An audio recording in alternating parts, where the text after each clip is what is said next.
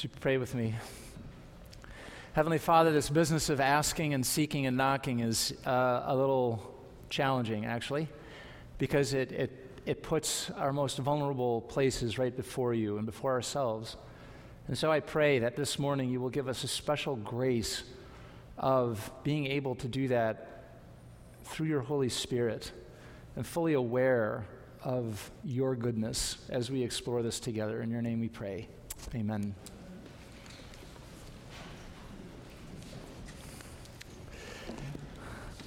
I don't know, I asked for a motorcycle, and I never got that, so I just wanted to kind of get that out there in case somebody was feeling conviction about that. Um, actually, I asked for a moped because I thought that would be my way in, you know.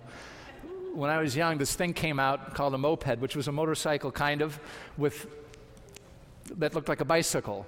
And I remember trying to convince my dad, well, that would be safe. In fact, I would never even use the motorcycle. I would just use the bicycle part, which I knew that was kind of a lame argument, and it, it didn't go anywhere. So um, I don't know. I was thinking about that when I was reading this passage. Um, asking is risky business. You know, who asked the first question? In fact, I, I love this. The first time we hear God speak in Scripture, he asks a question, um, which is what?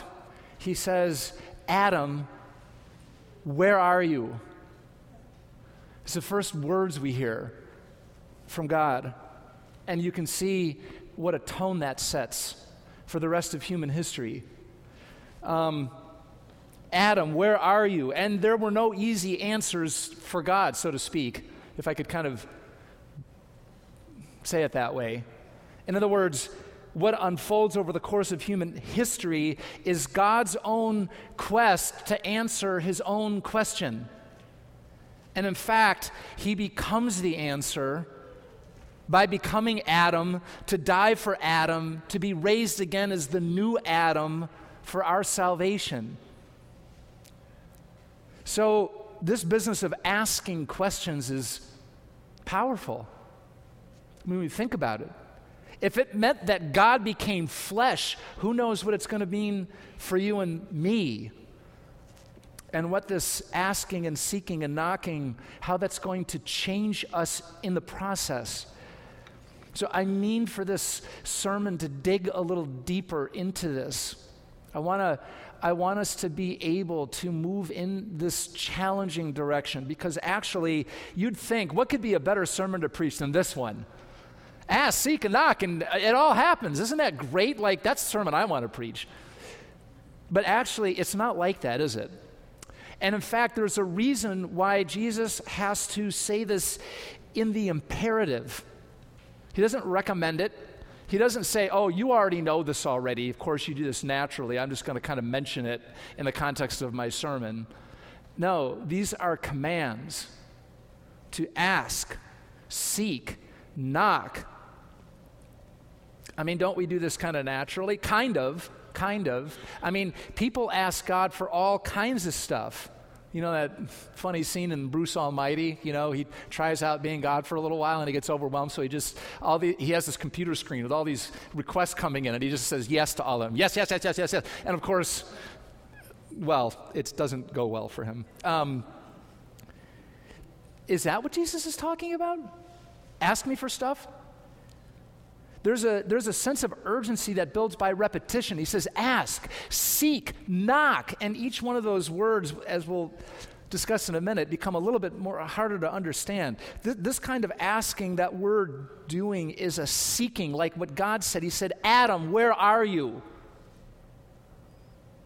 It's persistent. There's a leaning into this, to use a modern expression, a, a bit of a push by Jesus to move us into a place that might be a little bit new. It certainly was for his audience. Otherwise, he wouldn't have said this at all. Ask, seek, knock. Well, the asking part. We know each other well here. We know that many of us have experienced times where asking God for something's hard. Do you know what I mean? Uh, it's because it's because asking for something is a little bit of a risk what if it doesn't work out? And all of a sudden, you, you no sooner start to ask and you experience kind of a gap opening up between your request and the answer. It's not really a gap, it's more like a chasm, like a pit that you fall into. We fall in there and it's a hard place to be because we can't really get out on our own. All right, we did the thing, we asked for it, we don't get it, and and and all of a sudden we find ourselves in this pit. We have so many questions for God about why our request has not been granted or why it seems to take so long. Because actually, you know, we ask for things that are dear to us. These aren't things that are just like asking for the lottery ticket. They're they're reasonable to us. Lord, why wouldn't you give me the thing that I'm asking for? This isn't something that I I'm, I'm being cynical about. I mean, I care about this. It's about my relationship desire, or something about my children, or my health, or or my work, or I need guidance, or I'm seeking justice. And sometimes we feel like God hears and answers, but oftentimes we feel like he hears and doesn't answer, or maybe he doesn't even hear. And actually, truth be told, many of us live our whole lives in this ebb and flow of this dynamic of sometimes yes and sometimes no, and we're not really sure. And actually, when you think about it, is that what Jesus is saying? Did Jesus say, ask? Sometimes it works out. You never know. Seek. Every once in a while, you'll find something important. You know, who knows when your lucky day is going to be. You know, knock. Every once in a while, somebody might peek out the window to see if you're... That's not what he's saying. He's not saying, Christian, live your life in the ebb and flow of sometimes yes and sometimes no. And yet that's where so many of us stay forever in this world. Well, okay, then we got to move on from that one and we get to this word seek, and that's even a little bit more focused. In fact, we don't really use that word too often. We talk a lot about our prayer requests. I mean, you don't have to go to church very long before you hear that term, prayer request. You know, uh, it's kind of jargon. Uh, we, we're, we we very seldom hear somebody say, I have a seeking goal. I have a seeking thing. I don't, there's not even a phrase for it.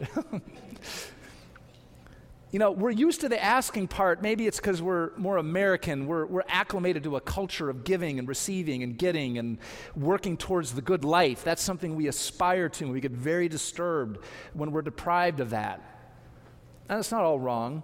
It's not all right either, but it's not all wrong. I'm not, it's just that that's part of what we're used to. But the seeking part, what's that about? Seek what? I mean, have you ever answered the question, what am I seeking? Huh, I don't really know. Seeking is more focused, it's more specific, it's more intentional. Just like asking for something requires that we have something in mind, seeking also re- requires a target, a focal point. What is it that we're seeking? Well, you can say, oh, Jesus answered that uh, a little earlier in the sermon. Uh, by the way, we're in, in Matthew seven. This is the great Sermon on the Mount. Uh, maybe you've heard of that before. Jesus is saying a lot of things. And uh, in Matthew chapter six, verse thirty-three, he says, oh, okay, you're supposed to seek first the kingdom of God and his righteousness. Got it? Uh, that That's clear as a clear as a bell, that one. Okay, so knock. What does that mean? Well, that's that's even worse because that's a metaphor. Right? Now we're in the metaphors. We're supposed to knock on a door that's supposed to open. What? I, does that mean, I mean, what am I knocking for and what's on the other side? Or who's on the other side? We often equate knocking on the door as opportunity. Opportunity's knocking. Or, you know, a new door open to a new job or something like that. We don't really know. And do, do you see, friends, that we don't have to get very far into this passage where we realize, man, this is this is tough territory for us. What is Jesus talking about? What are we supposed to be asking for? What are we seeking? What, what door is it that we're supposed to be knocking on? And what are we? Wa- what happens when it opens? How many of us are truly engaged in this sort of persistent, focused, clear-sighted action? That's what Jesus is nudging us towards. It's not supposed to be a mystery, by the way. He's not giving us a riddle. He's, he's challenging us. He's challenging us. And this is very important for those of us who are in our engage groups. That's why these are so vital, because this is the place where we ask these things together. In fact, we scratch a little beneath the surface, and all of a sudden the whole world opens up. It's deeply personal. We just haven't maybe had the time to attend to it, but these are personal things. So apparently, we can be expending a lot of effort, because Jesus says, hey, you you know, if you if you look in your bulletin uh, on the Isaiah passage, all right, the prophet is saying, why do you spend your money for that which is not bread? Why do you labor for that which does not satisfy? So apparently it's very possible to expend a lot of energy and get nowhere. Anybody can relate to that? All right, Jesus is trying to help us, not discourage us. Jesus is urging us towards something that is so much better. Eat what is good and delight yourselves in rich food, says the prophet. Come to me, hear that your soul may live. That's the impulse. Jesus isn't trying to set the bar even higher in that regard. It's just that he's so passionate. He's so good. And he's saying, I have something so much better for you. So the heart of Jesus' command is that we ask and we seek and we knock so that we will discover him. That's the point. Him. Come to me that your soul may live. And through him, then, the answer to your questions and the fulfillment of what you've been looking for. He cares about those things. That's what Jesus' words do. They help us come face to face with our own unbelief, because it's hard to believe.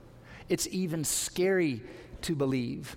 Jesus warns in verse thirteen of chapter seven that the gate is narrow and that the way to life is hard, and few that are there are that find it. Okay, it's hard. And it's hard in this way, that we have to trust and we have to believe, and you can't conjure trust and belief by just working hard. That's the paradox. So if I were to end the sermon here, there would be truly no hope. Um, there's a story that's been told about, uh, it's a fictional story, but it's a helpful analogy uh, about a girl named Jenny who lives in World War during World War Two, and the Nazis roll up to her house in their, you know, awful-looking cars, and they take her father away because he's, you know, he's a political uh, prisoner or Jewish person. And the father says to Jenny, run into the deep woods, run. And she runs into the deep woods, and she stays there, and she's able to survive there during World War Two, during the duration of the war. She's living in the deep woods, and what she knows to be true is that there's a war on, and that is dangerous, and that you're safe when you're in the deep woods and you protect yourselves. You protect yourself in this way. And she learns how to survive there. And this is kind of what happens to us. We develop ways of thinking about our situation that seem true. In fact, we wouldn't even say they seem true. They just are true. We really are at war. There really is danger out there. And I really am safe when I'm in the deep woods. And we, we trust so completely in our own understanding of what must be true. And it works for us. Jenny is safe. She survives World War Two in the deep woods, and she knows that to be the true thing. But in fact, she's not aware, as the story goes, that the war's over now. She's still in the deep woods, and the war's over. And she's cultivated a way of thinking and believing that is, in fact, wrong. She's free, but she's living as if she's in a war. As the story goes on, a soldier comes to liberate her. But what does she know to be true? That people in uniform are unsafe. And so she hides from this person who's announcing to her her own freedom. That's our predicament. When we are challenged to take the first step towards asking and seeking and knocking, we have to trust. And trust isn't something we just muster up on our own. That's why Jesus is saying, you come to know me through the experience of trusting me. That's why when we ask and when we seek and when we knock, we enter into a process of transformation. It's hard. Not because it's wrong, but because in the process of doing that, Jesus is slowly and gently able to change our mentality and our way of thinking, to take the false things away and open our eyes to the truth, which is so much better. Actually, in the process of asking and seeking and knocking, uh, the tension of that starts to reveal to us things that we hadn't seen before, things that we hadn't noticed before about ourselves and about our aspirations and about why we have this desire. A lot of people have desires that are very wrong. Having the desire doesn't mean it's that that that the desire itself is right. For example, you may have a desire to uh, to be a workaholic, because for you, working really hard and really long gives you a sense of security. Well, the desire to be a workaholic is not an authentic desire. There's something beneath it. And you can imagine a workaholic praying for success in his work, and you can imagine, theoretically, God saying no. In fact, you're going to get fired. Can you imagine why God would do something like that? Could you imagine it could be out of compassion? Do you see how that scenario is something that takes time to work out? Because that person does not know that they are captivated, in, ca- in captivation. They're, they're living in the deep woods. And in the process of them bringing their request known to God, God's not saying no. He's saying, I'm going to change you. I'm going to actually answer your prayer. But it's going to take a little bit of work and process. So we're spending our money on that which is not bread and laboring for that which does not satisfy. And God uses this process of asking and seeking and knocking to reveal motives, ours and his. Because there are times when we pray, Lord, give me success in my work, and then I got fired, and I say, God, your motive's bad, obviously. And in the process, we're not only learning what our motive is, but also his, which is what his desire is. In fact, very often, in the process of asking and seeking and knocking, we get to a crisis point that it can only be described in a certain way as a death of something. We have to let the thing die. There is going to be a crisis where you will come to and you will say, this is dead. The thing that I asked, Lord, Lord, you asked me to ask you for this, and I did, and what happens is it's dead. And I am experiencing it as death. I am grieving it as it is dead, and I am as disoriented as the disciples were when you breathed your last on the cross. How can it possibly be that God's answer to where are you, Adam, is that he's hanging up there a victim of Roman authority? That often happens to us when we get personal with God. When we stop living on principle level and doing our own thing, and we say, okay,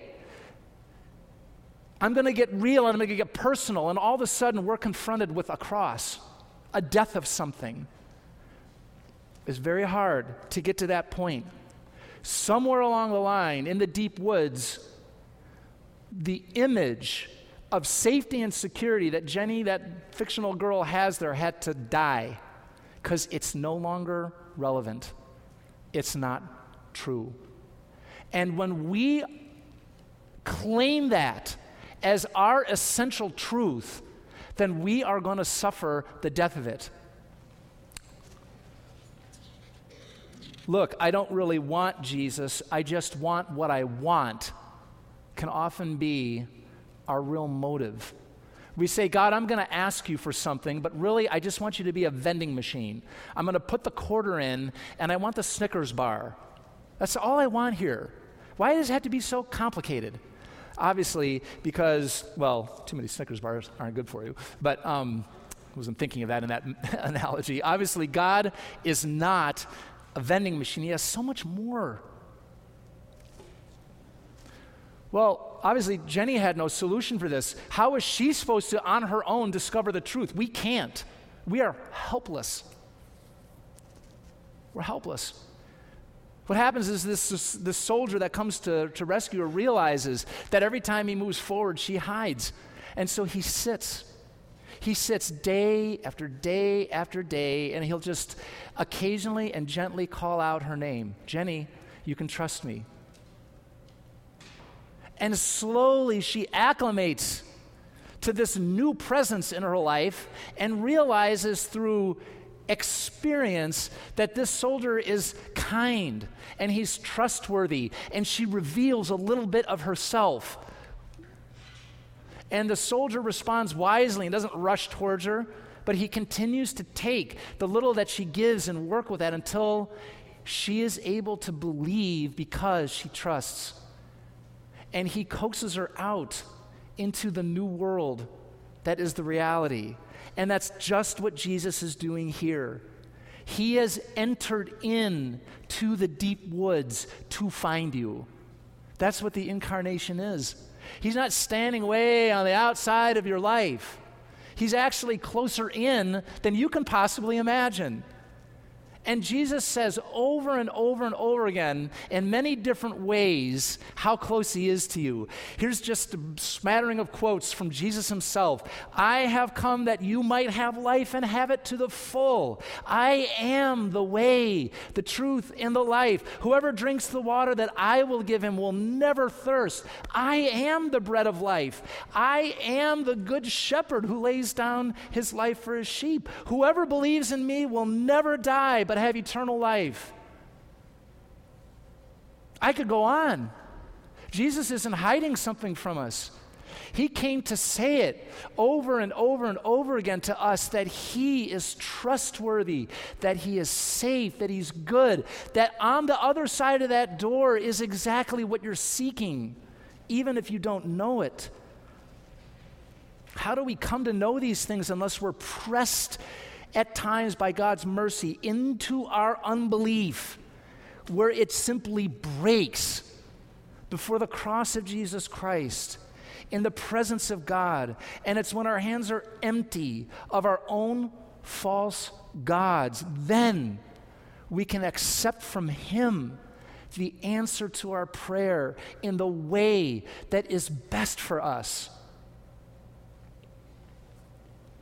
That's God's view of this. Jesus is so emphatic. Why is Jesus so emphatic? Because he has no doubt. We're full of doubt. I, I would be hard-pressed just to simply say this on my own, except that Jesus has no doubt. None. Not one molecule. Whatever doubt is made up of, he doesn't have one of it. All right? If you think about it. He says with one hundred percent divine conviction that if you ask, you will receive. I could not say that. I just, I wish I could, but I can't. I, I don't have that much con- faith in saying it. Jesus does. Jesus says to each one of us without any qualification, you ask, you receive. You seek, you find. You knock, the door will be opened. It's emphatic. God is a better father than all the best of the best fathers. Even fathers who know how to give good gifts to their children cannot compare to the Father in heaven who will give good things to those who ask. There's no qualification. He doesn't say maybe. Jesus is urging us in this direction. He can say this to us because he has no doubt. Jenny did not come up with the idea to come out of the woods. And you and I don't have to figure all this out. God is figuring it out for us. The solution to Jenny's predicament was the soldier, not the solution. The predicament, the solution for us is the same. It's Jesus himself. We don't worship a vending machine. We worship a living God. And that's why we can bring our request to him over and over again, because we have heard the invitation. God asked first. He said, Adam, where are you? And that's what he's asking you. He's seeking you. Jesus said, I came to seek and save the lost. I want to give us some recommendations for just for how we can start to enter into this uh, this this this process. God is not a riddle. He's not trying to give you a riddle that if you can solve it, you get the key to the door. It may feel like that sometimes.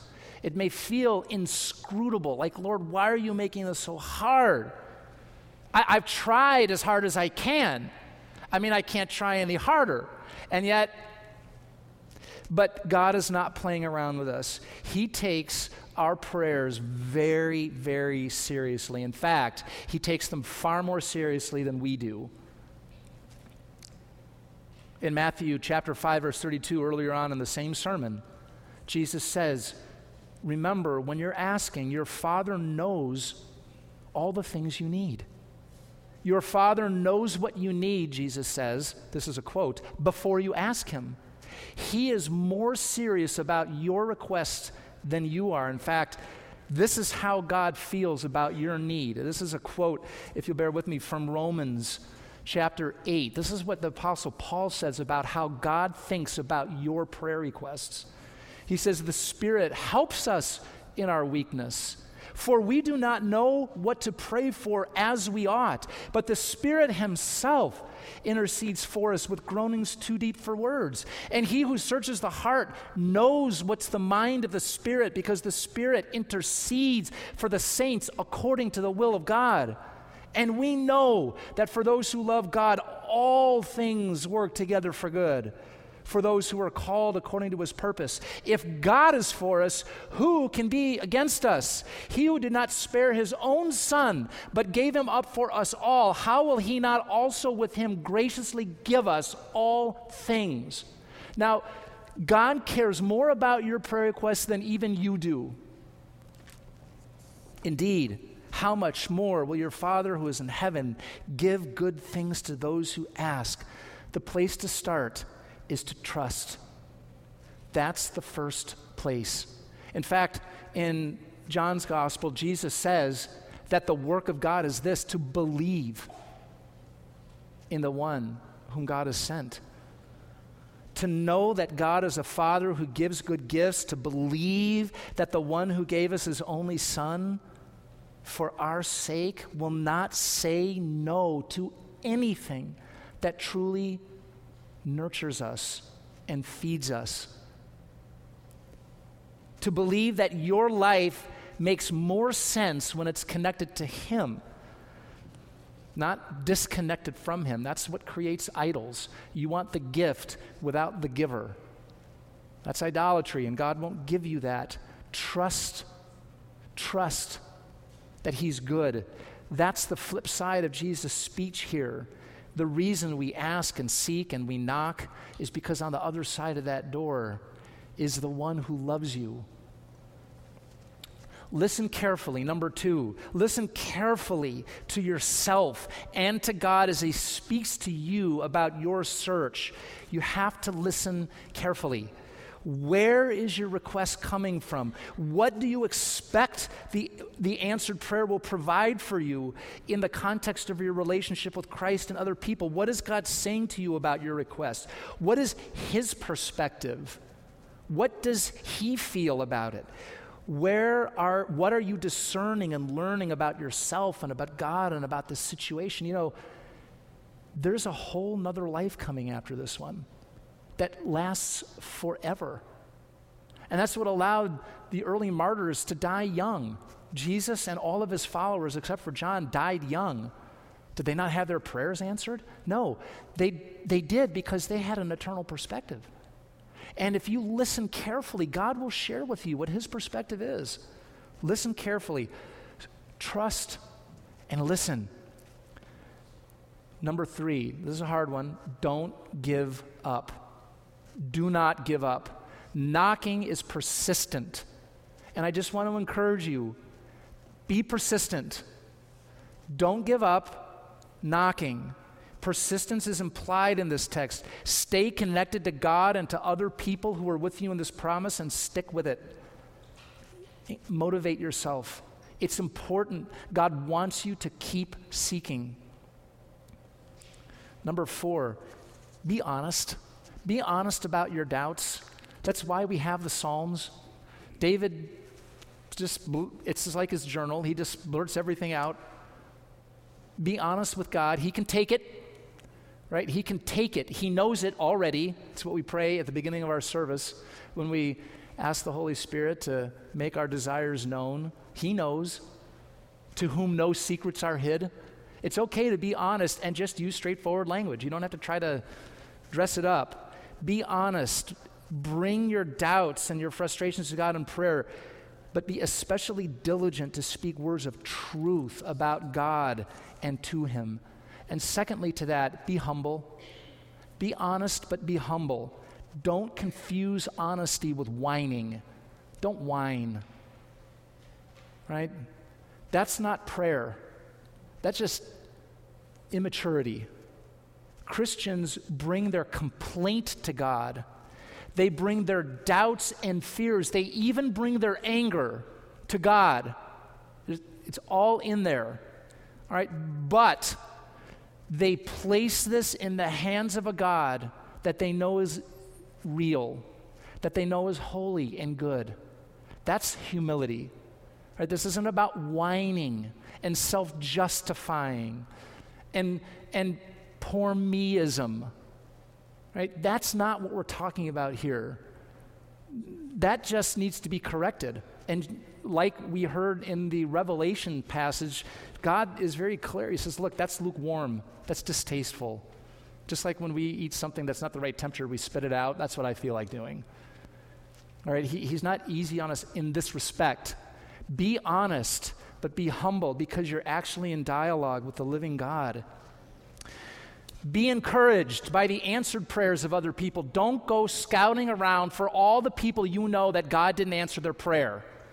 That will not build faith in you, all right? Go around looking for answered prayers. Now, you can say, well, that's not very objective. This isn't science, folks. This is your life, all right? You can try to find in the Bible all kinds of unanswered prayers, and do you know what? You won't find very much, to be honest with you. Nowhere in the guidance of the New Testament does it say, usually try to figure it out on your own and don't come to me in prayer, because it doesn't really often work. I, it just doesn't say that. It just says, bring your request before the Lord and He will answer your prayers. When somebody's sick, call the elders and pray in faith, says James. That is that kind of thing. Be encouraged by other people who have answered prayer, even if it makes you feel insecure and yucky and jealous and all the other things. That's why I'm saying it. We will oftentimes hide in, well, that person didn't get his prayer request. Billy Graham, he he he prayed and his thing wasn't, rec- you know, that's self-justifying. That's what I'm talking. That's just a, an escape hatch so that you don't have to confront the fact that your prayer is not being answered. All right, take faith, be encouraged. That's hard work. That's why I'm saying this. I don't do any of this stuff well, by the way. Uh, this is why I have this list. I'm preaching to myself. Seek out other people who build your faith. Don't hang around with the people that are making you feel even less faithful. Birds of a feather flock together. We just love to, you know, gripe together. I mean, I get it. We, I'm not trying to say we need to be fake. That's not what I'm saying. Remember the honest part. I am not saying be fake. All right, I hope you can kind of navigate all this. I'm not saying be fake. Be with people who are edifying, who are mature, who are able to understand and and and and and and, and uh, validate our real feelings of doubt. I'm not. I'm not saying hang around people, the platitude people. I'm saying hang around faithful people, mature people who can help build your faith around the thing you're struggling with. Seek out others. Jesus never told us this was going to be easy. Now, I'll close with this. Some of you who are in our Engage group saying, I, what about the sailing, rowing metaphor? I thought the rowing was hard and the sailing was easy. That's not what we're saying, is it? Rowing is, I'm going to muscle through this on my own strength. Sailing is, I'm going to listen to the presence of God, and I'm going to trim my sails to align with him. That's different. I'm not suggesting that we just muscle through this. Jesus isn't saying, hey, I'm going to give you these good words, now get to it, and I'll see you in a, in a couple years. What he's saying is, I am the answer to your prayer. I'm going to give you nothing that's apart from me. I'm not going to give you an idol. I'm not going to give you a scorpion. I'm not going to give you a stone. I'm not going to give you things that are going to harm you. I'm not going to play around with you. I'm not going to give you riddles. I'm not going to treat you disrespectfully. I'm going to take you even more seriously than you take yourself. And the reward will be that when that door opens on the other side, who's there? Jesus. Because we might think we're just starting to knock, but who's the more persistent knocker in Revelations three twenty in our text? He's the one. Who asked first? God did. Who sought first? Jesus did. I came to seek and save the lost. Who knocked first and most persistently? Jesus. He said, I stand at the door and knock, and if you open the door, I will be there. I will be there. And he will. Friends, this is hard. It's hard for me. I'm not a success story. This is my life, and it's your life. And these things matter. And that's why I want to just proclaim to you that Jesus would not have stood there to his people, his congregation, and he would not have said with one hundred percent conviction that if you ask, you will find, if he didn't believe it and if he weren't trustworthy. And he is, and he's good. And I just pray that if you're struggling in this area, first of all, you don't have to figure this out. Just be in God's presence. Just praise him and love him and find him and see him and hear him. Just, just enjoy him for a moment, like an oasis in the desert, which is a plug for Oasis tonight. Because he wants to give you rivers of living water, and he will. And in the process, you will look in the rearview mirror and you will say, wow, what God has done. Not one thing I asked for did he fail to give me, because he is good. Amen.